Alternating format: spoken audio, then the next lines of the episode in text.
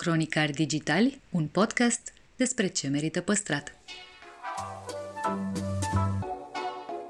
Podcastul Cronicar Digital este proiectul echipei care, de 2 ani, promovează patrimoniul în rândul tinerilor, scuturând de praf și prejudecăți interacțiunea cu istoria și cultura. Între heritage și cool, invitații, vedete, influencer și experți vorbesc despre propriile preocupări și pasiuni – ne dezvăluie ce e important pentru ei și ar dori să transmită mai departe, care este relația lor cu patrimoniul românesc și ce înțeleg prin patrimoniu personal, pe chill și fun, ca între prieteni. Moderatorii podcastului sunt Cristian Șimonca, a.k.a. blogul O Travă, adică eu, și jurnaliștii de cursă lungă Diana Popescu și Dragoș Vasile.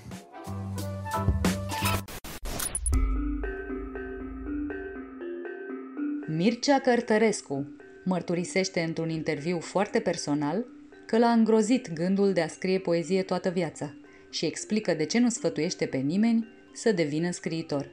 Îți trebuie uh, spinarea foarte tare, pielea foarte groasă ca să răzvești în literatură. Vorbește despre adolescentul însingurat și dificil care a fost și dezvăluie cui îi datorează cine este astăzi. N-aș fi fost, vreau să vă spun direct, n-aș fi fost nimic fără ea. Salutare tuturor! Interviul de astăzi e o mare bucurie pentru mine. E un adevărat cadou pe care am reușit să mi-l fac și pe care, într-un acces de generozitate, îl împart cu voi. Invitatul meu este Mircea Cărtărescu. Mulțumesc tare mult că ați acceptat invitația la podcast.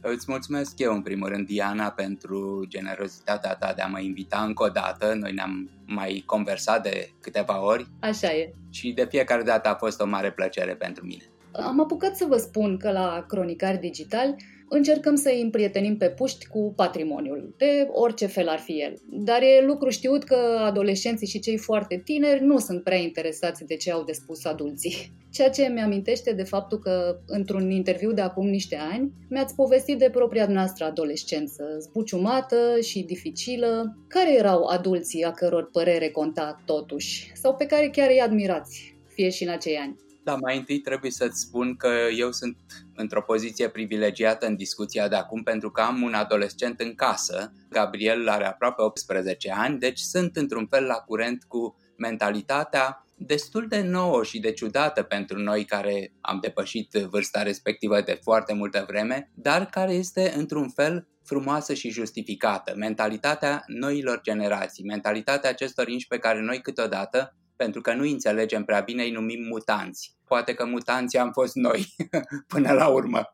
Ar trebui să îi înțelegem și să știm că viitorul este al lor. Prin urmare, când aveam eu aproape 18 ani, ă, mi-aduc foarte bine aminte de mine, eram un neadaptat. Un băiat care trăia foarte mult închis în el însuși, care se simțea neînțeles de ceilalți, cum se simt în general adolescenții, pentru că e o vârstă dificilă și care îi face pe foarte mult să sufere foarte tare și um, aveam, uh, într-un fel, un sentiment dublu și ciudat față de lumea din jur și anume în același timp de superioritate strivitoare și de inferioritate îngrozitoare. Deci, pe de o parte, mă simțeam, nu știu, un ales într-un fel, cum foarte mulți adolescenți se simt, uh, te identifici cu valorile tale, cu modelele tale, te identifici cu personaje din cărți sau din filme și așa mai departe și ajungi până la urmă să te crezi cu adevărat aceste personaje. Iar pe de altă parte, simți că nu ești integrat bine în lumea ta, că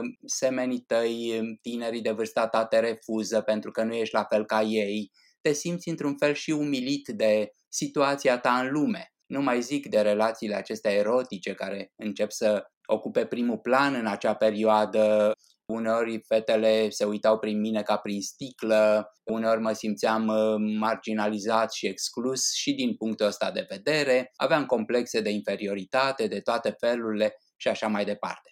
Pe de altă parte însă, mă identificam cu marele meu uh, model din acea perioadă și care era un personaj dintr-o carte. Pe când aveam 18 ani am descoperit una dintre cărțile care mi-au marcat viața apoi, o carte extraordinar de frumoasă pe care o recomand oricărui tânăr de acea vârstă și apoi oricui de fapt, și anume Dr. Faustus al lui Thomas Mann. În Dr. Faustus e vorba de povestea unui muzician de geniu. se numea Adrian Leverkün și era întruchiparea absolută în bine și în rău a geniului. A geniului, să zicem așa, de tip germanic, a geniului nebun, de tip, uh, știu eu, Nietzsche. Nietzsche era modelul cel mai important la rândul lui a lui Adrian Leverkün. Deci eu mă identificasem cu Adrian, eram Adrian și acționam ca el, vorbeam ca el, făceam tot ceea ce făcea el. Era guru al meu, era modelul meu esențial. Și marea drama a mea a fost, uh, la un moment dat, ca să vedeți unde ajunsesem, când a văzut un coleg în curtea liceului, mergând și având sub braț Dr. Faustus. Mi s-a părut uh, atât de îngrozitor, am fost atât de gelos pe situația aceea, de parcă mi-ar fi luat iubita, de parcă ar fi, l-aș fi văzut mergând la braț cu iubita mea. Deci, pentru mine, Dr. Faustus nu era o carte oarecare. Era o carte scrisă special pentru mine, ca și când Thomas Mann m-ar fi cunoscut și ar fi scris acea carte pentru ca eu peste 50 de ani să o citesc. Ăsta era sentimentul meu. Înțeleg că adulții reali din uh, preajmă nu prezentau uh, interes, uh, nu erau modele de urmat, nu erau oameni de al căror sfat să țineți cont. Eu nu prea am fost atent la oameni în general. Nici acum nu sunt, din păcate, pentru că am trăit cu capul în nor, cum se zice, toată viața. Așa am fost eu, nu, nu vreau să bravez sau mai știu eu ce să mă ofer ca model, din potrivă. Dar asta a fost firea mea, am avut o fire din aceasta visătoare și, cum să spun, fără aderență la realitate. De aceea oamenii mari nu prea m-au interesat, nici nu prea am personaje în scrisul meu adulți. Eu am fost interesat în primul rând de copii și de adolescenți. Asta este lumea mea. De la o vârstă încolo, de la 30 de ani încolo, pe mine oamenii nu m-au mai interesat. Mi s-au părut toți la fel, banali, cu un gând mai puțin în fiecare an, cum scria Ezra Pound și așa mai departe. Dar adolescența este absolut, cum să spun, tulburătoare și fascinantă pentru mine. Aproape tot ce am scris a fost despre această enigmă extraordinară, această levitație între vârste care este uh, adolescența.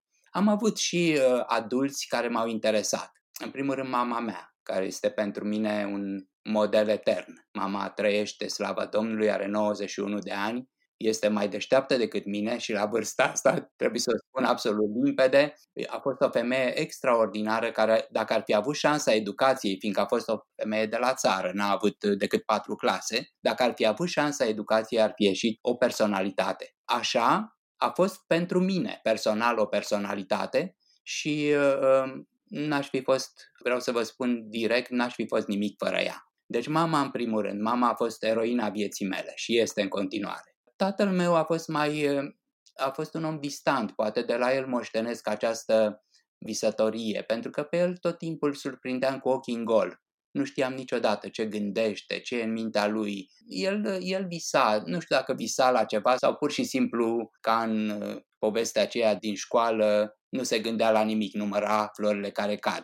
Dar era, un, era și el un personaj. Nu n-am fost apropiați, foarte apropiați niciodată și acum o regret foarte tare, pentru că el nu mai e pe lume. Iar câțiva profesori din liceu au fost de asemenea pentru mine niște modele și niște oameni pe care mi-amintesc și acum cu mare bucurie. Acum vreo 10 ani am fost la zilele liceului Cantemir din capitală, unde am învățat și eu, și l-am întâlnit pe unul dintre ei, un profesor de muzică, numit Anton Scornea, și când m-a văzut prima dată mi-a zis, tu ești Cărtărescu. Erai în clasa cu tare, cu, împreună cu alți câțiva pe care mi-a, mi-a spus pe nume, deci a păstrat și păstra o memorie extraordinară a fiecărei clase și a fiecărui uh, elev pe care l-a avut. Acest domn Scornea nu era nici el un om foarte cultivat, dar era extraordinar de pasionat de muzică. Venea cu un magnetofon uriaș de 20 de kilograme, cum erau pe atunci un Tesla din acela uriaș, în fiecare zi îl căra de la el de acasă, venea și îl trântea pe catedră de aproape se făcea catedra țândări și ne punea Beethoven, Bach, Chopin, ne punea toată muzica mare a lumii, interpretând-o în fața noastră, făcându-ne să o înțelegem la nivelul acela de copii de 14, 15, 16 ani. Nu o să uit niciodată cum ne-a dansat, ne-a cântat, ne-a jucat în fața noastră Sinfonia 5 a lui Beethoven, arătându-ne cum se ceartă destinul cu omul și așa mai departe. Ă, era în același timp și înduioșător și ridicol, dar și într-un fel sublim. Pentru că omul acesta m-a făcut să înțeleg muzica încă de la început să o interiorizez, așa cum alții n-au reușit. Și de asemenea, nu o să-l uit niciodată pe profesorul meu de istorie, Tudor Rădulescu, nu știu dacă mai este pe lume, și care era un om cu totul și cu totul deosebit. A fost un dizident comunist care fusese profesor universitar și a fost dat afară și a trebuit să vină profesor de liceu. Dar uh, tot ceea ce el ne spunea era la nivelul unui curs uh, de facultate. Am învățat foarte multe din uh, contactul acesta cu un om extraordinar cum era Tudor Rădulescu. Niște ochi albaștri, țin minte, și o, o demnitate în fiecare gest și în fiecare acțiune a sa, cum eu n-am mai întâlnit. Sunt niște amintiri care se cereau pur și simplu păstrate. Patrimoniul personal al scriitorului e păstrat între copertele cărților sale și ați declarat că singurătatea chinuitoare dintre 15 și 24 de ani, frustrarea, furia, inutilitatea simțite atunci au hrănit toate cărțile dumneavoastră mi se pare o veste bună pentru orice tânăr. Îndoielile, zbuciumul, chiar disperarea te pot face cel mai bine vândut scriitor din țara ta. Da, eu nu prea aș recomanda cuiva să urmeze o carieră de scriitor, mai ales în zilele noastre atât de frământate și de ciudate și de, știu eu, în care te simți atât de dezorientat, în care valorile se sfărâmă în jurul tău, în care aproape nimic nu mai rămâne în picioare, în care totul e pus în discuție, în care autoritatea este în toate domeniile, inclusiv autoritatea experților, este contestată. Așa încât cu atât mai mult sunt contestați artiștii, sunt contestați scriitorii. Îți trebuie ă, spinarea foarte tare, pielea foarte groasă ca să răzbești în literatură. Literatura este un mediu coroziv este un mediu extrem de concurențial în care ești, în momentul în care ești considerat un adversar demn de așa ceva, ești folosit ca sac de box.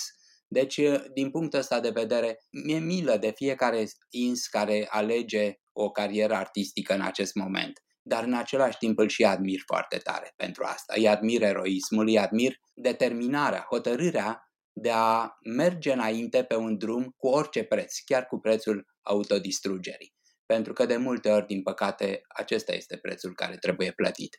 Un adolescent este el însuși un geniu. Deci adolescența este perioada în care toți oamenii sunt geniali și toți oamenii au toate drumurile deschise. De aceea mă interesează atât de mult adolescența, pentru că în acea clipă de imponderabilitate, așa cum spuneam, tu ești totul, ai putea fi orice. Ai putea fi un uh, mare scriitor, ai putea fi un sfânt, ai putea fi absolut orice aș recomanda fiecăruia ca înainte de a asculta orice sfat să-și asculte inima, să-și asculte bine inima și să vadă în ce direcție îl duce propria sa inima. Cred că e lucrul cel mai important pe care aș putea să-l spun. Ați pomenit mai devreme de adolescentul pe care îl aveți acasă. Există un lucru pe care ați ținut neapărat ca Gabriel să-l învețe de la dumneavoastră? Eu nu sunt, uh, nu m-am simțit niciodată un om demn de a fi urmat. Nu am avut niciodată nici dorința de a influența viața cuiva. Acest lucru uh, presupune un fel de, știu eu, valorizare de sine pe care eu n-am avut-o niciodată. Deci eu abia pot să mă descurc cu propria mea viață, dar mite să dau sfaturi altora. Eu cred că maxima valoare a unui adolescent, din câte mi-aduc și eu aminte cum gândeam eu pe vremea aceea, este sinceritatea. Pe un adolescent nu-l interesează prea mult deșteptăciunea unui adult, dar nu va suporta niciodată ca un adult să-l mintă. Tinerii sunt mult mai sensibili decât oamenii adulți la înșelătorie, la ipocrizie, la minciună. Nu le acceptă.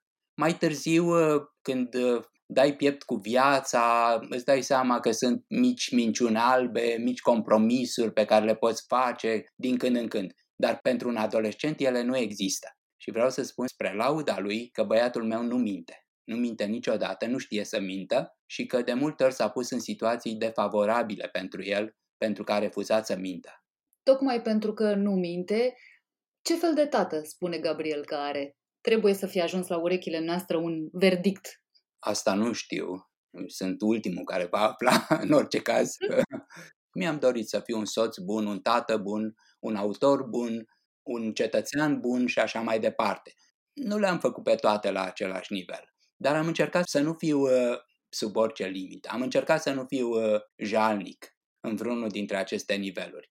Am încercat și să fiu un tată bun, în sensul că am încercat să fiu un prieten al fiului meu. Și eu cred că am reușit. Cred că în momentul acesta suntem foarte buni prieteni, fără să fim, uh, știu eu, uh, ca niște degete împletite, așa. Uh, nici nu e natural lucrul acesta. Tatăl trebuie să fie, după părerea mea, puțin, să aibă o, o mică distanță față de fiu. Dar această distanță nu trebuie să înstrăineze. Deci eu cred că suntem ok, suntem buni camarazi, ținem foarte mult unul la altul, ne interesează ce face fiecare dintre, dintre noi și nu suntem destructivi în primul rând. Ăsta e lucrul cel mai important, pentru că e foarte ușor să râzi de un adolescent. Îl vezi că face niște lucruri în care el pune foarte mult suflet, dar care ție ți se par, știu eu, adolescentine, să zicem așa. Cel mai rău lucru e să-i o spui.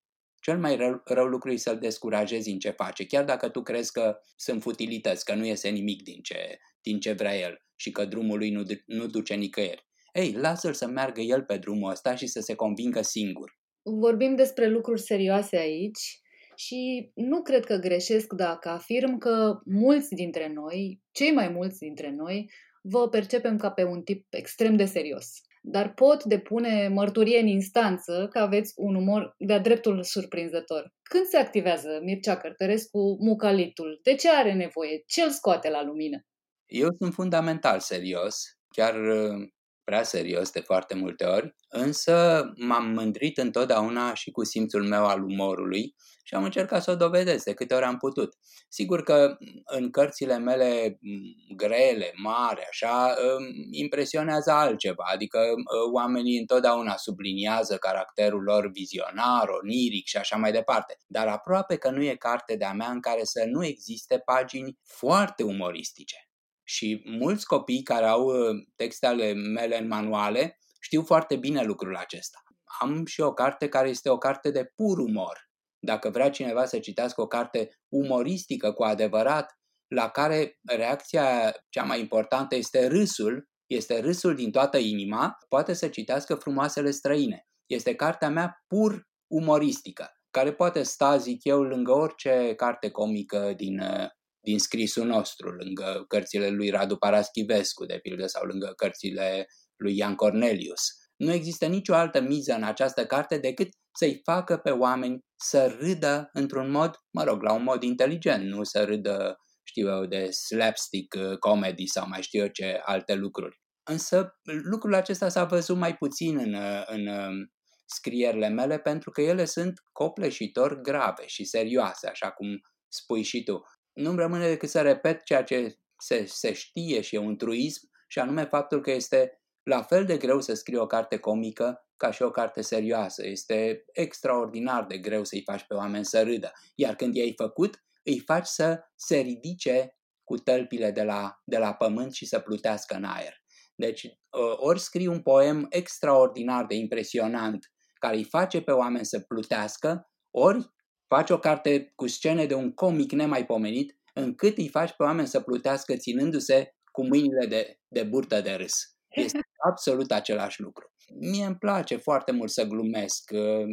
Soția mea, Ioana, știu eu, e poate câteodată prea răsfățată de mine din punctul ăsta de vedere. Îi spun bancuri toată ziua, în fiecare zi, nu, con- nu contează uh, știu eu în ce dispoziție sunt, dar îmi face o mare plăcere să spun bancuri. Asta am făcut întotdeauna cu mare succes în, în societate și țin minte uneori când mă întâlneam cu anumiți prieteni, ca de pildă colegii mei de generație, Ion Stratan sau Alexandru Mușina, ne întâlneam într-o gară, stăteam în frig cu o sticlă de bere în mână și spuneam bancuri 5-6 ore continuu. Deci nici nu apuca unul să termine un banc și începea altul cu altul. E una dintre știu, resursele mele de care puțin oameni știu îi mulțumesc Ioanei că nu s-a plictisit de 20 de ani de când îi spun bancuri, bineînțeles, repetându-le de multe ori pe aceleași. Ea are gentilețea să asculte, chiar dacă le știe pe de rost deja. Ce să spun, ă, ă, eu sunt un om căruia îi place foarte mult să râdă, îi place foarte mult să se distreze, îi place foarte mult să fie cu colegii și cu prietenii, la o terasă, asta regret cel mai tare în perioada asta de recluziune că nu pot ieși cu prietenii la o bere, nu ne putem distra, nu putem râde. În ultima vreme ieșeam cu Gabriel Diceanu, care este și el un mare, mare, mare comic, un mare umorist, un stand-up comedian extraordinar. Puțină lume știe asta, pentru că oamenii sunt familiarizați cu morga lui obișnuită. Dar de câte ori mă văd cu Gabriel Iceanu, ne tăvălim pe jos de râs pur și simplu. Să-l vezi imitându-i pe alți oameni, să-l vezi prinzând algoritmul altor oameni, este extraordinar. Poate prietenia noastră din ultimele decenii, mai ales pe asta se sprijină, pe acest simț al umorului pe care el îl are la maximum și încerc și eu să, să-i fac față de fiecare dată am aflat niște lucruri absolut surprinzătoare. Revenind la, la lucrurile serioase, după această pauză cu accente comice, și apropo de pauză, ați făcut una foarte lungă de la, de la poezie. Ce au avut acești 30 de ani în plus, prin ce au compensat de v-ați putut lipsi sau măcar ține la distanță de poezie? Poezia este o artă a tinereții. Așa cum este în sport, să zicem, cursa de 100 de metri plat. Nu o să vezi oameni de 35 de ani alergând această cursă. E vorba de tinerețea mușchilor, e vorba de tinerețea creierului, e vorba de tinerețea inimii. Uh, eu am scris poezie extraordinar de intens și cu o dorință uriașă de a fi poet, cam timp de 10 ani, cam între 20 și 30 de ani. Și am scris atât de multă poezie, poate peste o mie de pagini de poezie, adunate până la urmă într-o carte, într-o antologie, încât la un moment dat mi-am dat seama că e prea mult. Mi-am dat seama că e prea mult. M-am gândit ce fac eu, o să scriu poezie toată viața, o să adun 30 de volume de versuri, cum fac atâția uh, alți poeți și perspectiva asta de a scrie poezie toată viața m-a, m-a îngrozit. M-a îngrozit foarte tare și la un moment dat am spus, astea sunt ultimele mele poeme. Chiar mi-am spus-o într-o zi, nu voi mai scrie nimic de acum încolo. Și au trecut 30 de ani și m-am ținut de cuvânt. Nu am mai scris niciun vers în toată această perioadă. Iar acum probabil că te gândeai la următoarea întrebare, de ce m-am apucat să public acum o carte de versuri? Și răspunsul meu este că nu știu de ce. Cartea asta nu striga niciodată ajutor, este o carte foarte străină mie foarte străină a tot ce am scris vreodată, pentru că este o carte care mi-a fost dictată. Este o carte pe care am scris-o într-un fel de transă vara aceasta. Am scris toate cele 100 de poezii în două luni, fără să știu ce fac, fără să-mi dau seama nu numai dacă sunt bune sau proaste, asta nu m-a preocupat niciodată, dar fără să-mi dau seama de ce le scriu și um, ce se întâmplă cu mine. Le-am scris compulsiv. Ele m-au ajutat foarte tare pentru că vara aceasta am avut o mică mare depresie și ele m-au ajutat să ies din această depresie și, uh, drept mulțumire că ele m-au ajutat, m-am hotărât să le și public. Deși poate, din punct de vedere literar, aș fi putut să mă mai gândesc sau să aștept. Nu striga niciodată ajutor a venit la 5 ani după Solenoid, cartea în care ați scris de peste 2200 de ori la rând cuvântul ajutor urmat de semnul exclamării. Ce să înțelegem de aici? Că poetul nu mai e dispus să-l ajute pe scriitor? da, sigur, orice explicație e posibilă, chiar și cea mai ciudată, dar uh, esențial în solenoid, acele 10 pagini în care apare numai cuvântul ajutor uh, sunt uh, paginile cele mai importante. De fapt, cred că am mai spus-o în altă parte, dacă aș fi avut curaj estetic, întreaga carte, toate cele 900 de pagini ale uh, romanului Solenoid n-ar fi constat decât în cuvântul ajutor repetat de zeci de mii de ori. Atunci să fi văzut uh, cronicile literare. Da, ar fi fost interesant. Dar n-am avut acest curaj, așa încât mi-am limitat uh, strigătul de ajutor la doar 10 pagini. Spre ușurarea traducătorilor care, firește, au tradus 10 pagini foarte repede. mi-au și spus-o și mi-au mulțumit pentru asta. Dacă toate paginile erau cu ajutor, nu mai era nicio problemă. Traducătorul lua 10.000 de euro pe degeaba. Nu. Acel strigăt de ajutor a fost un strigăt autentic. Și nu a fost numai strigătul meu, este strigătul nostru al tuturor. Este strigătul fundamental al ființei omenești. Iar în acești 5 ani de când am publicat Solenoid, am înțeles că de fapt nu m-a auzit nimeni. N-a auzit nimeni acest strigăt. N-a însemnat nimic pentru nimeni. Niciun fel de critici literari din nenumăratele cronici, și române și străine, n-au făcut nicio referință la aceste 10 pagini în care se aude acest uh, chorus, acest cor unic al umanității. De aceea, poate, în mod firesc a venit în uh, continuare cartea aceasta Nu striga niciodată ajutor. Nu striga pentru că nu te va auzi nimeni. Eu sper să ne audă totuși uh, destui pe, pe noi în acest podcast în care vorbim despre patrimoniu cultural și patrimoniu personal. Și pentru cei mai mulți dintre noi, patrimoniul personal include și locul în care ne-am născut. În ceea ce vă privește, Bucureștiul nu vă e doar oraș natal, ci și personaj. E, e limpede. Un personaj poate nu foarte arătos, nici tocmai elegant, dar care are ceva magic și adesea înduioșător. L-ați iubit de la început sau e vorba de o dragoste care a venit cu timpul?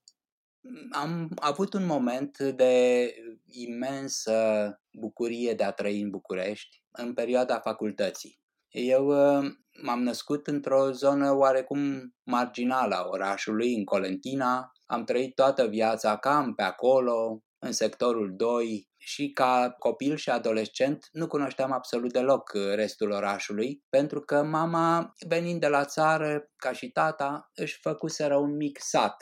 Un mic sat în zona în care locuiau, din care aproape că nu ieșeau. Adică aveau acolo tot ce le trebuia, magazinele lor, trei cinematografe unde se duceau, rare ori, foarte rar ajungeau în centrul orașului, așa încât eu ajunsesem student și nu cunoșteam centrul orașului. Și când am mers prima dată acolo, ca să-mi văd facultatea, ca să-mi întâlnesc colegii și așa mai departe, era o toamnă extraordinar de frumoasă, o toamnă din aceea mierie, cum se zice, plină de funigei, era plin de funigei în aer, sclipea aerul.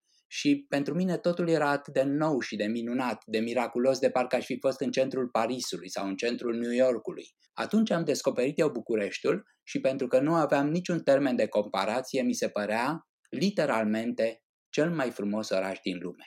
Multă vreme, de-a lungul întregii mele tinereți, eu am văzut în felul acesta Bucureștiul. L-am văzut ca pe un oraș absolut fascinant, ca pe un personaj al cărților mele uh, sclipitor și plin de, plin de forță, într-un fel, ca pe un alter ego al meu până la urmă. Și, într-adevăr, Bucureștiul este și el, în felul lui, un oraș misterios.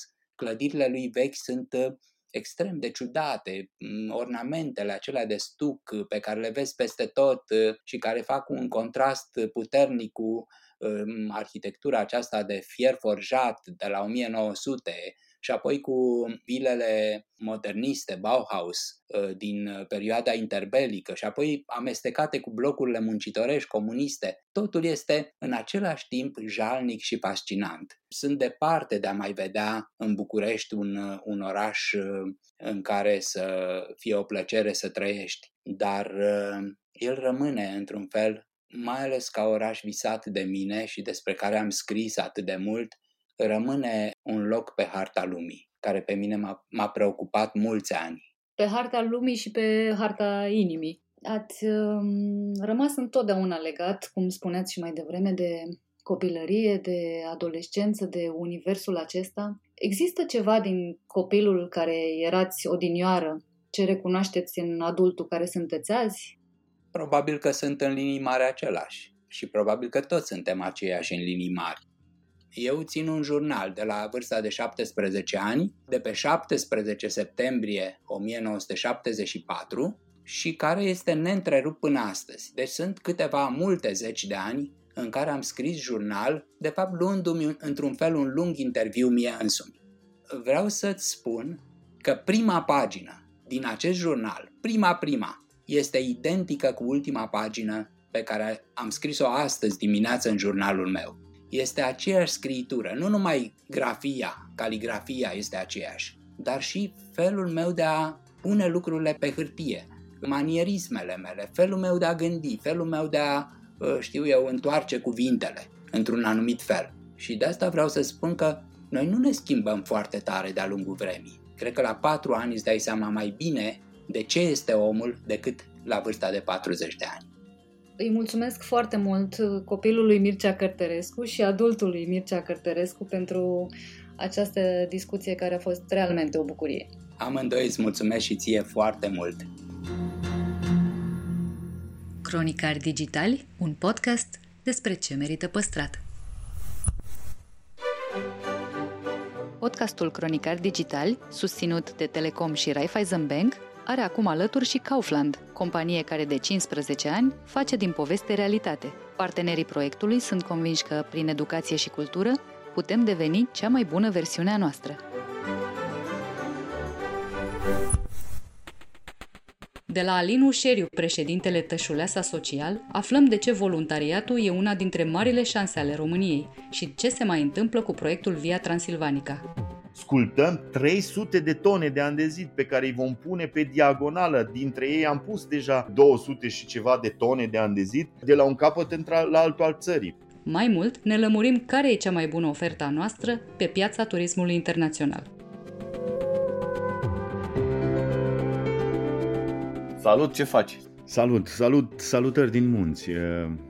Sunt foarte fericit astăzi, este o zi foarte frumoasă, este soare, e o toamnă superbă, deci eu aș putea să zic că fac foarte bine. Am tot citit despre tine și despre lucrurile pe care le faci. Mi se pare tare că investi pe puști ce înseamnă voluntariatul. Asta într-o țară în care nu te învață nimeni nimic nici la școală, adică și te lupți de ani buni cu mafia pădurilor. Zimi un pic cum e cu toate lucrurile astea pe care le faci și cum era și ce viață aveai înainte de tășulea asta social. O bună întrebare. Deci dacă aveți timp un an, eu pot să vă povestesc. da.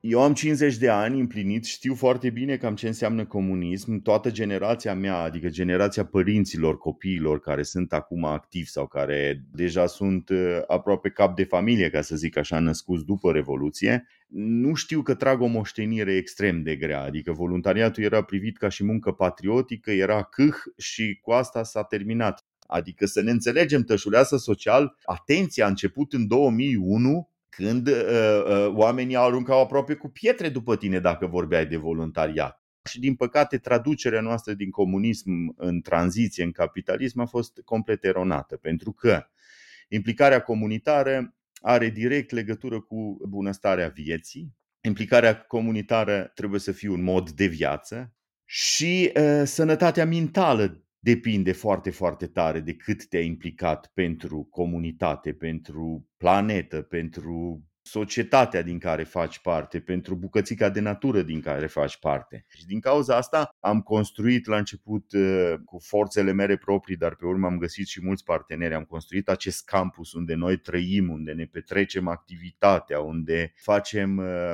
foarte mult mentorat. Deci asta campus mentorat, vreo 10.000 de, de prunci care au trecut pe aici prin grădina de la Tășuleasa, vreo 5.000 de adulți pentru că am făcut și uh, proiecte pentru maturi care sunt iarăși foarte necesari. Asta dau de fapt un tablou the big picture, cum se zice, al tășulesei social din acest punct de vedere. Deci noi împlinim anul acesta 20 de ani, de data asta fără petrecere mare, că uh, nu-i fani să ai la petrecere mască și să-ți ajungă tot felul de oameni pe care nu-i recunoști, așa că o amânăm pentru 21 de ani, cine știe, la 21 de ani o să facem o petrecere mai mare, noi sperăm. Și acum la cealaltă parte de întrebare, asta cu te lupți cu mafia pădurilor. Asta, într-adevăr, după ce am făcut noi campusul, după ce ne-am adunat și ne-am gândit ce trebuie să facem, cu ce începem și mai ales că noi trăim în Piatra Fântânele, în Pasul Tihuța, adică acolo unde problemele sunt acolo, adică nu sunt pe Facebook, nu sunt uh, pe un monitor, nu sunt la România te iubesc, de exemplu. Ele sunt exact acolo unde suntem noi. Și atunci, așa am crezut și eu când, uh, când m-am apucat uh, în 2004 cu cei care erau atunci în organizație să facem ceva pentru păduri, că eram legați de mâini și de picioare, adică ceva ăsta nici nu știam să, să-l definim a fost atunci să plantăm, să începem să discutăm, să transparentizăm puțin acest proces. Adică transparentizarea a fost că i-am părât la toți jurnaliștii care au trecut vreodată prin grădina Tășuleasa și într-adevăr eu așa credeam că ne luptăm cu mafia pădurilor. Credeam că viața asta beligerantă, viața asta de a umbla cu cuțitul în gură, de a tăia tot în jurul tău, este calea cea dreaptă, calea cea bună ca să salvăm câte ceva din codul acesta de care noi depindem foarte, foarte tare. Sănătatea țării depinde de acest codru. Deci vă dați seama că am aruncat în luptă cam tot ce am avut. Numai că noi ne-am dat seama relativ repede că nu funcționează ca mafie. Deci mafia, după știința mea, își iubea familia și țara. Ăștia n-au niciun Dumnezeu, sunt trădători de țară. Dar dacă te uiți mai bine la ei, îți dai seama că de fapt trădătorii ăștia de țară suntem noi. Pentru că așa suntem noi construiți, adică avem un sistem și aici despre sistem am început să vorbim. Deci sistemul e dus dracului, sistemul e crăpat. Dacă noi tot vorbim de schimbarea asta de mentalitate și am crezut noi că se va pogorâ harul asupra noastră și toți ne vom schimba mentalitatea și vom începe să avem o viață complet diferită, este clar că ne înșelăm, nu va funcționa așa, va funcționa prin insule de normalitate, prin insule care la un moment dat se vor transforma în arhipeleag. Așa că, până la urmă, cam ăsta e răspunsul la întrebare. Fără voluntariat nu ai cum să ai o societate funcțională, cu voluntariat o să ai insule nenumărate de uh, lucruri bune, de lucruri normale, și când ai un arhipelag, deja ai o țară care o duce mai bine. Ori mafia, politicienii, proștii, toți ăștia ă, nu se vor schimba decât atunci când aliatul probabil cel mai puternic, adică oamenii mulți, nu probabil, este sigur că aliatul cel mai puternic este totdeauna partea asta de popor, oamenii mulți. Ei au demonstrat că se poate merge la manifestări și uh, se răstoarnă tot felul de ticăloși uh, care erau foarte bine instalați acolo. Ei au înțeles că trebuie să voteze câteodată spre Europa. Cam ăsta e răspunsul, cam în asta credem noi. Noi uh, aici la Tășuleasa Social și prin ceea ce facem avem un mod de viață. Vedem în fiecare zi la știri sau în drumul nostru tot felul de mostre de nepăsare, câteodată chiar mitocănie la adresa naturii. Prin ce metode îi poți învăța pe români că totuși contează extraordinar de mult să respecti natura? Păi probabil prin spaimă. Deci niciun capăt de lemn, deci nici o bucățică de lemn, nici o, o, o cum să zic, o, o, o, o nu ia nu poate să iasă din pădure fără știrea celor care o păzesc, fără știrea celor care îi păzesc pe aia care îi păzesc, fără știrea celor care dau legi. Încă o dată, noi nu o să avem niciodată o protecție atâta vreme cât legiuitorul, păduralul, polițistul, jandarmul, toți ăștia care au dreptul să poarte pușcă, să poarte să dea amenzi, nu își face treaba. Păi acum poți să păzești și Cred că Elon Musk ar fi foarte bucuros să, să pună sateliți și să te uiți și să nu iasă nici, nici cum am zis, nici o nu iasă, nu iasă din pădure dacă s-ar vrea. Dar acest lucru nu se vrea decât atunci când poporul o va cere. Poporul nu are de unde să o ceară dacă el nu este informat, dacă el nu este educat, dacă el nu iese și ia atitudine, dacă el nu înțelege cât de manipulat este ca să nu înțeleagă nimic din ceea ce se întâmplă în pădure și nu poate să funcționeze ca și un tot unitar, ca și un sistem care funcționează, atunci nu se va întâmpla decât așa sporadic. Noi o să strigăm, parlamentarii și miniștri o să vină, o să-și facă poze cu noi, organizațiile non-guvernamentale care trăiesc din spaimă nu o să fie niciodată interesate să se termine scandalul ăsta, că după aia nu mai vine bănuțul, adică și mafia faptelor bune e la fel ca și aia altă, n-are rost să ne mai ascundem, că deja știm asta. S-au făcut pași, și asta este adresată direct celor care răspund de asta, cumva trebuie să-i facem pe ei să dea legi, să dea amenzi, să respecte și să dea reguli până la urmă. O, regulile astea cred că e o problemă mare. Știu că românul e foarte celebru pentru faptul că urcă cu mașina să-și ia de la buticul din colț pâine, apă minerală, un pachet de țigări. Există un uh, proiect care încurajează fix opusul și aș vrea să-mi spui care sunt aturile uh, Via Transilvanica, că tu știi mai bine ca oricine. Via Transilvanica, pentru cei care nu cunosc și care ascultă pentru prima dată uh, din vorbele astea ale noastre ceea ce înseamnă Via Transilvanica, este o cărare, este un drum de lungă distanță, este un traseu turistic, este un drum care începe la Putna, în Bucovina și se termină la Drobeta, Turnul Severin, pe unde au intrat romanii și au dat numele de Transilvania, pe unde a intrat Carol și a făcut România modernă. Între timp, credem că va avea 1200 de kilometri. Este monumental că la fiecare kilometru are o piatră de andezit tranzit, este o bornă, o, o piatră de hotar, ca să zic așa, care ne va face pe noi să nu ne mai pierdem niciodată. Asta cred eu că este mesajul cel mai important de la Via Transilvanica. Este drumul care unește până la urmă și unește toate comunitățile prin care trece, dar au unit românii să doneze enorm de mult. Deci iată noi cu un proiect care am crezut că va dura 30 de ani, suntem uh, la 2 ani și jumătate aproape de 3 sferturi realizat și avem mari, mari speranțe că dacă reușim să adunăm destule resurse anul viitor, mergem pe asaltul final. Deci este un drum un dar pe care noi l-am făcut deja la 69 de comunități care au participat și ele cu tot ce le-a fost în stare să facă acest drum. Deci, practic, în curând nu o să mai poți trece din nord-vest în sud-est fără să nu dai odată și să nu intersectezi via Transilvanica și avem un drum care s-ar putea să fie la un moment dat pe harta celor 10 drumuri de lungă distanță pe harta mondială a lumii care trebuie făcute. Și eu cred că va fi de relevanță internațională, dar dacă spaniolii au El Camino este pentru că toți spaniolii grijesc de această cărare. Eu sper ca și românii să îngrijească de această cărare și să avem la un moment dat și calea noastră nu poate să facă tășuleasa autostrăzi. Tășuleasa social poate să facă o cărare care să ne unească și să ne facă să nu ne mai pierdem prin România asta. Dar statul, dacă a văzut că funcționează ceva, trebuie repede să vină și să pună macadam pe această stradă, să fie o pistă de biciclete de 1200 de kilometri când e gata, pentru că are poveste. Noi o vom duce până la Polul Nord. Tibi a alergat cu săniuța lui până la Polul Nord și a făcut-o cunoscută această via transilvanica. De iată un proiect simplu unde statul trebuie trebuie să vină cu umărul lui puternic și să zică, bă, ce mai de făcut aici?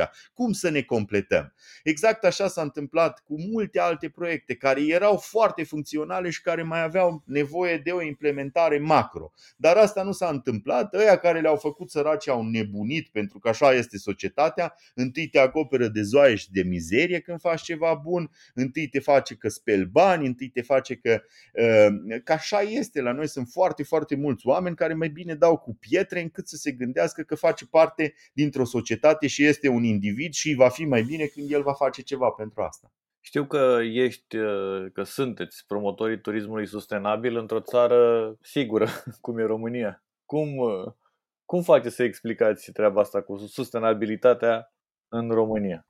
Păi acum noi pornim de la niște necesități pe care fiecare om le vede în jurul lui. Deci ce avem noi? Avem munți care nu depășesc uh, decât puțin 2500 de metri, deci niciodată nu o să avem pârtii foarte, foarte valoroase și sisteme turistice care să aducă bani uh, cu lopata, ca să zic așa, fără o investiție care în momentul de față nici nu se mai poate face. Deci nu o să avem zăpadă, degeaba construim pârtii. Orașele noastre sunt foarte frumoase, sunt foarte drăguțe, fac parte din Europa, fac parte din cultură, dar nu sunt niște Barcelone, nu sunt niște Londre și atunci uh, cred eu că vor, uh, vor avea un beneficiu foarte clar, dar nu le vom putea face destinații mondiale. Dar ia hai să vedem ce avem, pentru că cred eu că de aici începe dragostea de țară, să te uiți să vezi ce ai, asta avem. Deci avem o Transilvania care a fost declarată de câteva ori destinație mondială de turism și Lonely Planet și Forbes și nu mai știu câte reviste de specialitate. Uh, oameni care nu spicați în cap. Eu cred că prințul Charles a venit aici și a dus vorba despre, despre România și despre Transilvania nu așa uh, nemotivat, că nu are de ce să facă acest lucru. Organizațiile de mediu transmit că România are un patrimoniu natural care este unic în Europa și unic în lume. Sunt ambasadori foarte, foarte credibili pentru acest lucru. Satul românesc este în sfârșit ceva care nu mai poate să fie jefuit. Eu cred că dacă el este păstrat, s-a distrus foarte tare în ultimii 30 de ani, s-a construit haotic, s-a dărâmat tradiționalul, nu se mai știe cum uh, se prelucra remnul, dar eu cred că încă are o șansă uriașă de a atrage oameni, deci noi putem să devenim Mâine, dacă vrem, destinație ecoturistică mondială, avem acest patrimoniu natural care putem să-l punem în valoare, avem la o distanță destul de apreciabilă, dar avem Dunărea și Delta Dunării, care sunt iarăși pe teritoriul României Ehm, ehm, foarte bine reprezentate, numai că noi n-am avut grijă absolut deloc. Deci să vă dau ehm, ca exemplu, Dunărea trece prin 15-16 câte țări ori fi trecând și pista de biciclete începe de la Pădurea Neagră și se termină exact la granița cu România. Păi nu-i rușinos acest lucru. Deci ce știu eu foarte clar este că cu un minim efort, cu o politică foarte, foarte clară, cu puncte gastronomice locale, fără să trească să aștepți două domnuce de la București să spună o margaretă sau patru margarete, ehm, ceea ce se face peste tot ar putea Transilvania la, la, să fie alături de Toscana sau alături de orice destinație mondială. Și dacă vin turiști, un anumit tip de turiști care sunt în lumea asta foarte, foarte mulți și care caută special aceste locuri. Deci ce ne mai lipsește, Doamne iartă-mă? Trebuie să ne facem o cruce și să pornim la drum, cum se făcea mai de mult, pentru că avem har Domnului ce să arătăm. Cum uh, vezi 2021? Asta în condițiile în care 2020 nu cred că a fost așa cum ne așteptam mulți dintre noi. Eu aș vrea să vă spun că 2020 a fost un an excepțional pentru Tășuleasa Social. Am pierdut vreo 60% din uh, sponsorizările și donațiile pe care noi le aveam pe proiecte care au, erau, n-au mai putut fi făcute, că erau cu oameni mulți. Am început anul, mai ales atunci când s-au arătat perspectivele clare pandemice, plângând aici, dar între timp am făcut 400 de kilometri pe Via Transilvanica și am făcut niște planuri pentru următorii 15 ani.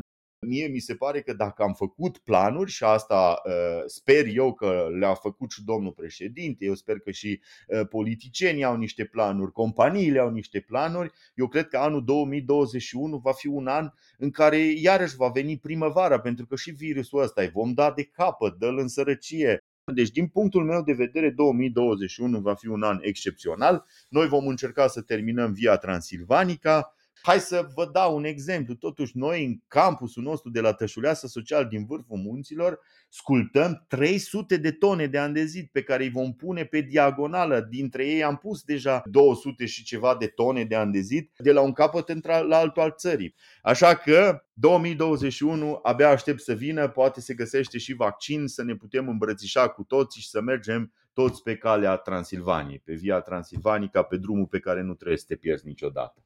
Mi-a plăcut treaba asta, am văzut-o la, la tine, cred că pe site, că tot ce ai realizat e rodul încăpățânării și a visului urmat. Care e visul tău în momentul ăsta? No, la întrebarea asta eu pot să vă spun și cu mâna pe inimă că nu mai am niciun vis. Deci eu eram la 30 de ani, vai de capul meu, aveam și o companie care mânca și ziua și noaptea și o grămadă de angajați care Eh, depindeau de mine și doi psihologi că unul nu mă ajungea și bube pe tot corpul că aveam neurodermitis și trăiam în cea mai civilizată țară, trăiam în Germania și credeam că le am pe toate și de fapt n-aveam nimic. Între timp am nici nu știu câți bani, eh, trăiesc eh, exact unde îmi place, sunt înconjurat de oamenii pe care vreau să-i am în preajmă. Am început proiecte spectaculoase și am văzut că de fapt viața are cu totul alt sens decât am crezut eu prin 2000, că atunci câștigam o grămadă de bani, numai că nu găseam sensul. Așa că din punctul meu de vedere la partea cu visele nu mai am, deci nu-mi trece nici printr-o craca capului ce vis aș mai putea să am. Singurul lucru, na, eu am 50 de ani împliniți anul acesta, să mă înconjur cât pot de tineri, că generația aceasta este foarte interesantă, foarte hotărâtă, mult mai inteligentă decât am fost noi, că aveam și posibilitățile limitate. Noi ieșiți atunci din comunism, eram vai de capul nostru, deci a fost un răspuns mai lung uh, pentru fără vise, dar cam le-am pe toate. Mulțumesc, uh, mulțumesc tare frumos! Vreau să-ți mulțumesc pentru doza asta de optimism pe care mi-ai dat-o și cred că le-ai dat-o și oamenilor care ne ascultă. O, vă mulțumesc tare frumos și asta este ceea ce noi apreciem foarte tare, pentru că la un moment dat trebuie să ne mai așezăm și noi jos și să ne bucurăm de ce am realizat. Cam, cam asta aș vrea să, să transmit dacă, dacă se poate la final haideți să nu ne pierdem în țara noastră, haideți să avem un plan, un drum cât de cât, o cale cumva și să, să ne ducem înainte și dacă se poate să ne ducem împreună, chiar dacă câteodată mai greșim. Cronicari Digitali, un podcast despre ce merită păstrat. Ai trecut de etapa junioratului în crearea de conținut digital și îți dorești să înveți mai multe despre cum se spune o poveste de impact? Ești pregătit pentru masterclasses Crafts for Storytelling, care va avea loc online între 27 și 29 noiembrie. Vei învăța de la narator cu experiență, scriitor, jurnaliști și creatori de conținut digital, manager de comunicare și director de proiecte, fotografi, producători radio și TV. Te așteaptă un mix de cursuri, paneluri de discuții și prezentări de caz, toate presărate cu sesiuni Q&A. Prima ediție a școlii de storytelling organizate de cronicari digitali este concepută pentru a te învăța profunzimile povestirii, arătându-ți meșteșugul de a plănui și a crea povești uimitoare prin text, fotografie și video. Intră pe site-ul cronicardigital.ro și completează formularul de înscriere până pe 23 noiembrie. Cursurile sunt gratuite, dar selectarea se va face în baza unei povești spuse deja de tine în mediul online. Moderatorii și producătorii acestui podcast, alături de partenerii noștri, îți dau întâlnire la masterclasses. Succes! Povești greu de crezut. Mituri care au pus la treabă imaginația a generații întregi. Oameni și proiecte nebunești. Ce e adevăr și ce e invenție. Uneori, realitatea își scoate pălăria în fața unei născociri irezistibile. Cu vorba bună, este pastila în care îți spunem ce lucruri incredibile am mai aflat. În episodul de azi, atracțiile din Târgu Jiu. Oricine ajunge la Târgu Jiu știe unde are de făcut primele opriri și primele fotografii, faimoasa coloană fără sfârșit a lui Brâncuș și celelalte opere din ansamblul monumental Calea Eroilor, Masa Tăcerii și Poarta Sărutului. Dar ce faci odată ce ai bifat reperele turistice de neratat ale orașului? Pornești din nou la drum ca să te convingi că mai sunt și altele. Casa pitarului Dimitrie Măldărescu este cea mai veche clădire din oraș. Datează din jurul anului 1719 și găzduiește în prezent sediul Școlii de Artă Populară. Aici a funcționat și prima școală publică din istoria modernă a învățământului gorjan. Tot aici s-a jucat, în 1834, prima piesă de teatru în oraș. Un alt monument de arhitectură veche în stil neoromânesc este Casa Barbugănescu, ridicată în anul 1790. Ansamblul Cornea Brăiloiu, cea mai veche locuință civilă din Oltenia, este monument de arhitectură fortificat cu ziduri de incintă. Tot de numele banului Brăiloiu se leagă o construcție chiar mai veche, Biserica Adormirea Maicii Domnului, ctitorită în 1694.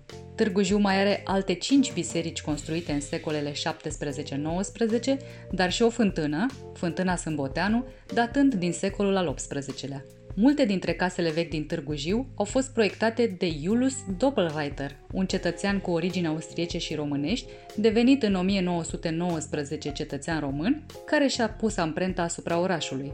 Mai către zilele noastre, alți străini au adăugat ceva la zestrea locului. Ceasul solar polonez, inaugurat în 1940, s-a alăturat atracțiilor din Târgu Jiu. Construcția inedită are o poveste dramatică a fost realizată de refugiații de război stabiliți într-un lagăr de lângă oraș, după agresiunea hitleristă asupra Poloniei din toamna lui 1939. Dacă aveți ceva mai mult timp la dispoziție, puteți încheia turul cu un drum până la Hobița. La 30 de kilometri de Târgu Jiu se află Casa Memorială Constantin Brâncuș. Muzeul nu este însă amenajat în casa în care a copilărit sculptorul. Aceea s-a prăbușit, în 2018, sub povara timpului și a nepăsării autorităților.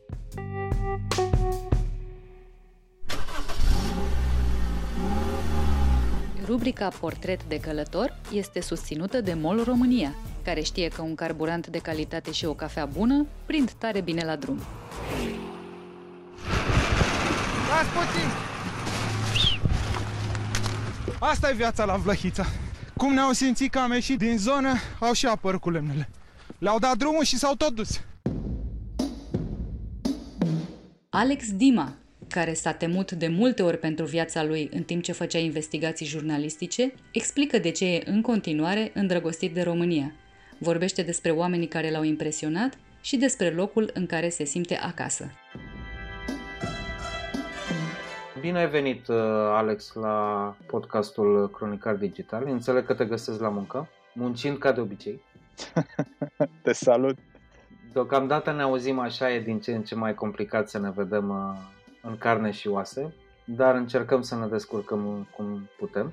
Și aș începe întrebându-te când ai fost ultima oară la ai tăi la, la bunici, pentru că știu că ai copilărit în satul Dara, comuna Pietroasele, județul Buzău, ca în Moromeții, cum spuneai într-un interviu. Aveai patru ani și duceai apă sătenilor la prășit. Mai e ceva de văzut acolo azi? Din păcate bunicii mei nu mai sunt, dar uh, sunt părinții. Și ultima dată am fost acum uh, două zile. Nu, ieri dimineața am venit de acolo. o am pe fică mea acolo pentru că noi acum în pandemie ne-am retras o bună parte din timp, uh, o petrecem acolo. Bine, nu în satul Dara, ci în Pietroasele, nu chiar în sat acolo, dar uh, satul e aproape, e la 2 km, 3. Trec destul de des pe acolo. Am avut o vreme când uh, n-am mai fost atât de des și când m-am întors acolo, satul părea mai mic, oricum e mai mic față de cum îl știam și îl simțeam, îl priveam eu în copilărie. Cumva este pe deal, așa, de, de acolo încep dealurile și toată copilăria, bine, până la o vârstă când am putut chiar să trec de coama dealului, mă întrebam ce este dincolo de deal. este dealul Istrița acolo la noi și um, este un turn ridicat de nemți în al doilea război, acum sunt antene agățate de el. Dar când eram așa la vreo clasa 7, 8, 9 pe aici, ne duceam uh, în turnul ăla și de acolo se văd vreo 40 ceva de localități, se văd munții, se văd multe. S-a depopulat uh, comuna cum s-a întâmplat cu, nu știu, 90% din, din satele din, din România? Sau au început să se întoarcă tineri măcar așa în vacanță cum faci tu? Satul Dara s-a depopulat uh, ușor, din păcate, de câte ori merg uh, pe acolo și mai vorbesc cu rudele, tot aflu că dispar oameni. Dar uh, comuna în sine nu, fiind aproape de, de București, eu fac o oră și jumătate de, de aici până acasă acolo și uh, chiar arată bine comuna. La mine pe Facebook am început să prezint poveștile unor oameni de acolo din sat. Uite, ultima dată am descoperit uh, doi tineri până în 30 de ani care au o afacere acolo, imprimă cadouri și de acolo livrează oriunde în lume. Și m-a, m-a surprins să, să aflu că la noi în sat se discută cu furnizori de peste ocean, vin tiruri, ba mai mult, acum de curând s-a deschis acolo, cineva a deschis pe, pe un deal, a deschis un restaurant cu, cu șef și poți să mănânci tot felul de preparate pe care le găsești pe aici, prin București, la restaurantele de lux. E foarte tare. Comuna arată foarte bine și are, are viață și are un potențial turistic uriaș. Puțin mai sus, între Dara și Pietroasele, este un deal, se cheamă Dealul Gruiului.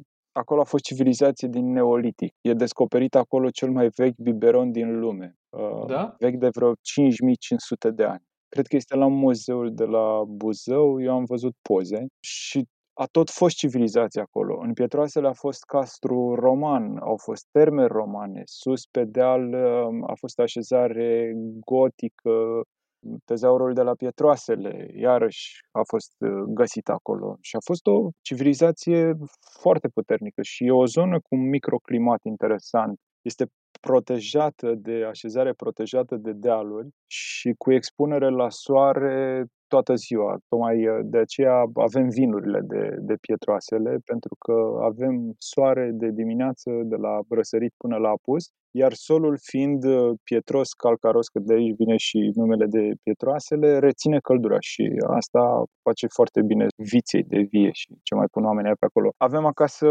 migdali, am smochin, ceea ce e, e un pic ciudat. Bine, s-a mai schimbat și clima. S-a mai schimbat și clima, dar uh, ideea este că copaci ăștia noi avem din totdeauna acolo. Din totdeauna, de când știu eu că există totdeauna. În adolescență ai plecat din, din Dara ca să studiezi la Seminarul Teologic din Buzău, apoi ai făcut teologia la București. În calitate de, de jurnalist care chiar se pricepe la ortodoxie, cum crezi că trebuie abordată chestiunea pelerinajelor anul acesta? Hai, cu moderație, a zice, și de o parte și de alta de obicei presa îi scoate în față pe cei care, na, ies din rând. Da, da. și asta am mai discutat cu colegii mei, că în pelerinaj din 100 de mii de oameni sau din 50 de mii de oameni, nu toți se duc și se tăvălesc pe acolo și fac, eu știu ce minunății. Noi ne-am învățat să dăm cu pietre. Pe de altă parte, și pelerinul ar trebui să înțeleagă și în mare parte a înțeles că, uite, dovada a fost anul acesta la Sfântul Dimitrie, aici în București. Dacă anii trecuți veneau cu zeci de mii, anul ăsta au fost mult mai puțini și mult mai ordonați Ba chiar reprezentanții Patriarhiei spuneau că exercițiul ăsta pe care l-am trăit anul ăsta de cumva și de ordine, de civilizație, ar trebui să fie învățătură de minte și pe viitor să nu ne mai uh, îmbulzim și să ne aruncăm la bobotează să luăm primii aghiazmi. Aghiazma o găsești tot anul acolo. De altfel și pe Sfântul Dimitrie îl găsești tot anul acolo, știi? Nu doar pe 26-27 octombrie, și de altfel și pe Cuvioasa Parascheva de la Iași. Este tot anul acolo. Dar uh, cădem așa în capcana spectacolului. Atât uh, media cât și parte din, uh, din pelerini. Te-aș întreba în continuare dacă practici încă turismul ecumenic și dacă ai ceva pe lista scurtă de recomandat pentru un agnostic pasionat de arhitectură ca mine. Din păcate, nu. nu practic turism ecumenic, dar am locuri în care atunci când reușesc să ajung, mă, mă, mă duc cu o mare bucurie și cu mare plăcere. Îți dau două locuri. Este o comunitate foarte faină acolo și este de mers acolo vara, când sunt tabere cu studenți și copii. Se duc cu miile acolo și în fiecare zi au diverse activități și cântă, dansează, fac piese de teatru și așa mai departe, totul sub supravegherea călugărilor de acolo, care sunt niște șaolini așa foarte simpatici. Deci vara e de ajuns acolo și n-am ajuns până acum și îmi doresc foarte mult să se întâmple în ajun de Crăciun. E o atmosferă așa foarte caldă, se cântă colinde, se, se face focul, oamenii sunt îmbrăcați în costume populare. A, mănăstirea are undeva o cameră destul de mare cu costume populare, iar când te duci la, la biserică, dacă vrei să, să te duci la slujbă îmbrăcat într-un strai popular, te duci în camera aia, îți alegi ceva și te duci, așa participi la slujbă. Unii se duc și se îmbracă de acolo, alții așa vin ei de acasă cu costumele lor populare și e o Românie de aia adevărată, nu e gălăgie, nu sunt uh, celebrele noastre băbuțe care tot foșnesc pungi și spun pe unde să o iei și pe unde să te întorci. Iar al doilea loc, care merită văzut, e cumva și mai accesibil, așezământul de la Rădăuți, în care sunt peste 100 de copii, 100 de copii salvați. Și părinții de acolo, de fapt, Maica Ecaterina este sufletul locului și părintele Justin e director și pe alt părinte Justin este starețul mănăstirii Bogdana și ei au grijă de 100 de copii, bineînțeles cu vreo 60 de angajați, dacă nu mă înșel. Și iarăși acolo este o super atmosferă. Anul trecut, 2019-2020, am făcut Revelionul acolo. În 2018 am făcut Crăciunul acolo și este, e de vis. Pe lângă faptul că ești în inima Bucovinei, de fiecare dată pleci cu bateriile încărcate și cu sentimentul că binele există. Am notat. Uite, apropo de bine, dăm voie să vorbești de puțin rău, pentru că totul se împletește în România. N-are cum să fie numai bine. Uh, cu România te iubesc că ai bătut țara asta lung și în, și în lat, dar complet altfel decât o fac uh, oamenii obișnuiți. Și povesteai la un moment dat că atunci când ai ajuns prima oară în pădurile din Maramureș, care mi se pare că sunt superbe atâta cât mai sunt, ai aflat că e acolo o vorbă. Întâi te omoară, apoi te, te întreabă ce cauți în pădure. Mm-hmm. Pe bune ți-a fost teamă că te omoară și pe tine aia? De mai multe ori. Și nu doar acolo. De mai multe ori am trăit sentimentul ăsta pentru că așa în context, prin pădurile alea trăia un tip care era căutat de, de poliție de câțiva ani și uh, oamenii locului îmi spuneau că sunt câțiva tineri din stat care se duc și îl aprovizionează și era înarmat.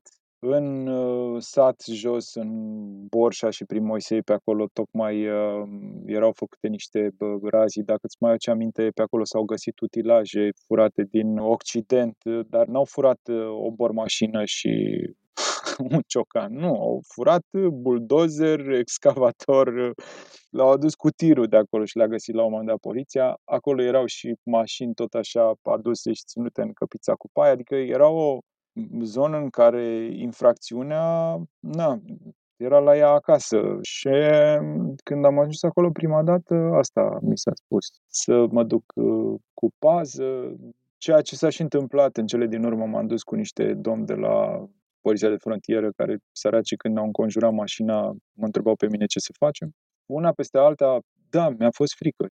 Urcam, eram la un moment dat uh, spre granița cu Ucraina, sunt zeci de kilometri până la, la drum, fără semnal și practic ești într-un tărâm al nimănui, tu cu operatorul și undeva șoferul în mașină. Și au fost multe, multe momente tensionate. Ne-au spart roțile ca să ne prindă în momentul în care ne, când ne-am oprit să schimbăm roata, au apărut. Multe, multe. Și nu doar acolo, ci și în pădurile din uh, Apuseni uh, am avut uh, peripeții.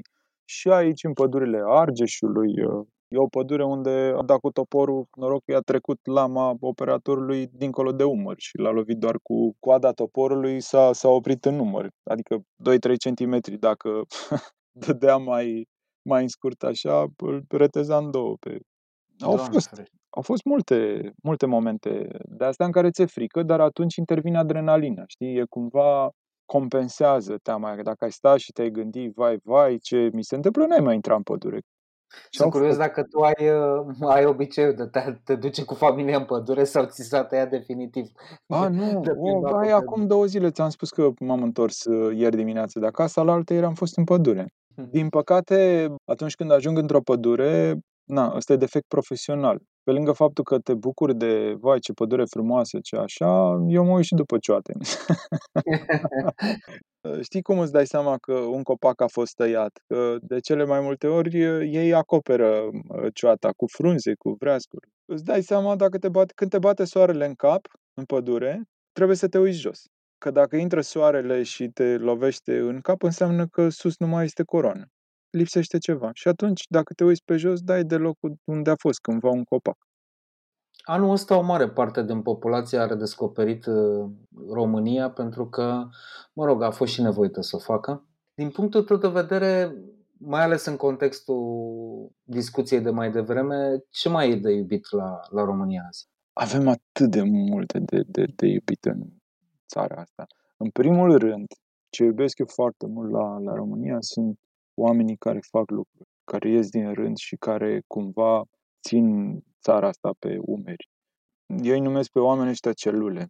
Sunt niște celule vii care țin societatea și ne țin pe noi, pe toți vii. Na, pornesc de la ce mi este foarte aproape. Fetele de la Dăruiește Viață, care construiesc un spital. Sunt uh, cei de la Magic Camp, sunt uh, călugării despre care îți vorbeam uh, de la Rădăuți. E părintele Tănase la Valea Screții cu o întreagă armată în jurul lui. Au grijă acolo de peste 500 de suflete. Vreo 300 sunt copii.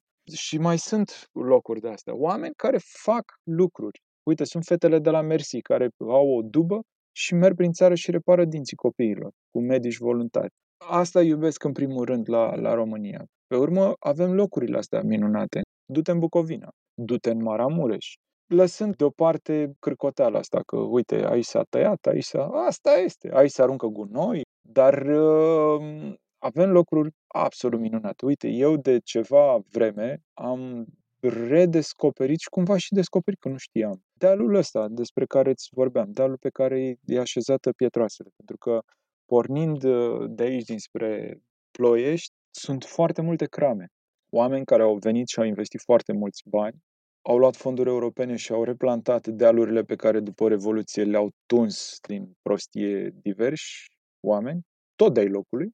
E, acum oameni de-ai locului sau alții veniți din altă parte, pentru că sunt și mulți străini, au investit acolo și a prins dealul viață.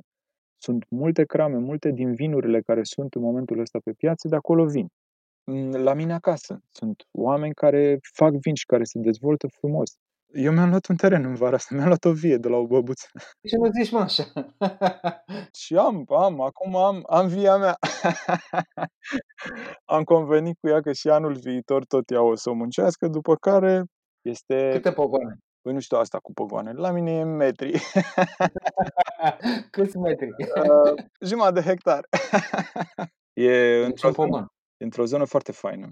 Sara îi place acolo? Da, foarte mult. Foarte mult. Și... Uite ce diferență mare, scuză-mă că te-am întrerupt între copilăria ta și copilăria fiicei tale, știi? mă gândeam așa că ar peste timp. Să știi că poate e o diferență de trai, Dar uh, copilăria mea, cu toate că spuneai că la patru ani căram apă pe, pe câmp, pe mine nu mă deranja treaba asta. La un moment dat eu am vrut să plec din țara asta. Țara era mică și am discutat cu prințesa Marina Sturza despre treaba asta. Și ea mi-a spus atunci, uh, nu se fă probleme pentru Sara, dacă nu te deranjează pe tine foarte tare țara, pentru că atunci când e mic, copilul nu vede griul din jur. Uită-te la copii, dacă ești undeva în noroi, el ia un băț, începe să bată în noroiul ăla, să se tăvălească, să se joace, își găsește de, de lucru. Revenind la copilăria Sarei, deci e cumva o diferență de, na, noi ne ducem pe acolo și ne plimbăm. Când eram eu mic, mă duceam cu ai mei, dar ei munceau. N-aveau foarte multă vreme să stea cu mine la povești, să-mi arate pe acolo cum mi-arăt eu sare. Dar în rest, e același verde, sunt aceleași dealuri, e, e, și pentru un copil, pentru mine copilăria mea a fost minunată acolo pe dealurile alea. Mergeam cu ciurda de capre, eram liberi, liberi. Și am încercat să-i aduc cumva în viață și fiicei mele. E, e, acum e acasă, e la țară, e acolo. Face online școală. MOL România, alături de călători de 25 de ani.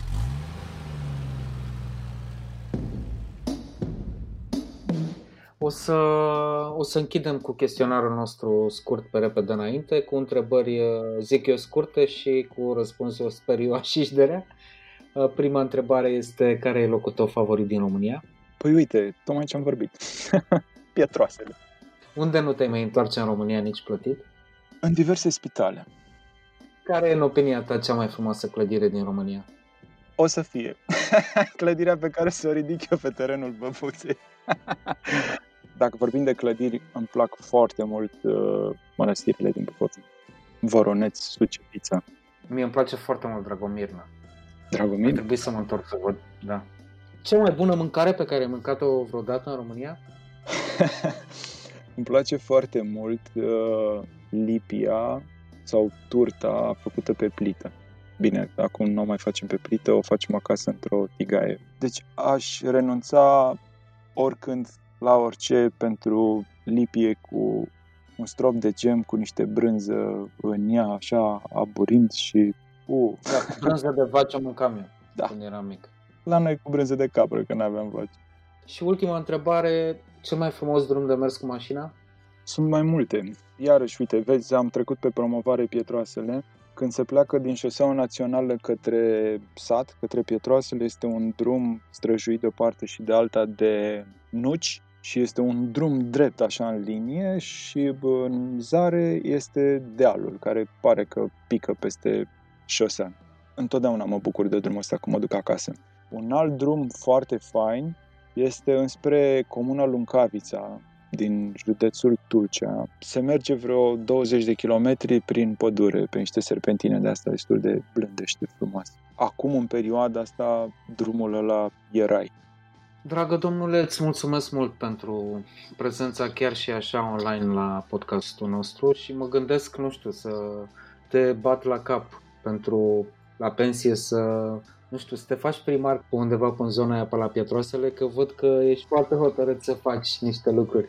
Avem un exemplu, a fost pe colegă de-a ta care s-a ales primar. Elena. De ce nu? Da, bineînțeles. Uite, mai făc, ai reușit să mă faci curios în legătură cu Pietroasele și îți spun că o să ajung un weekend acolo. O oră și jumătate faci de aici, cel puțin din pro, până la mine pe terenul uh, Băbuții. Ok, tu dai bătaie cu vinul, ca să știu la ce vin.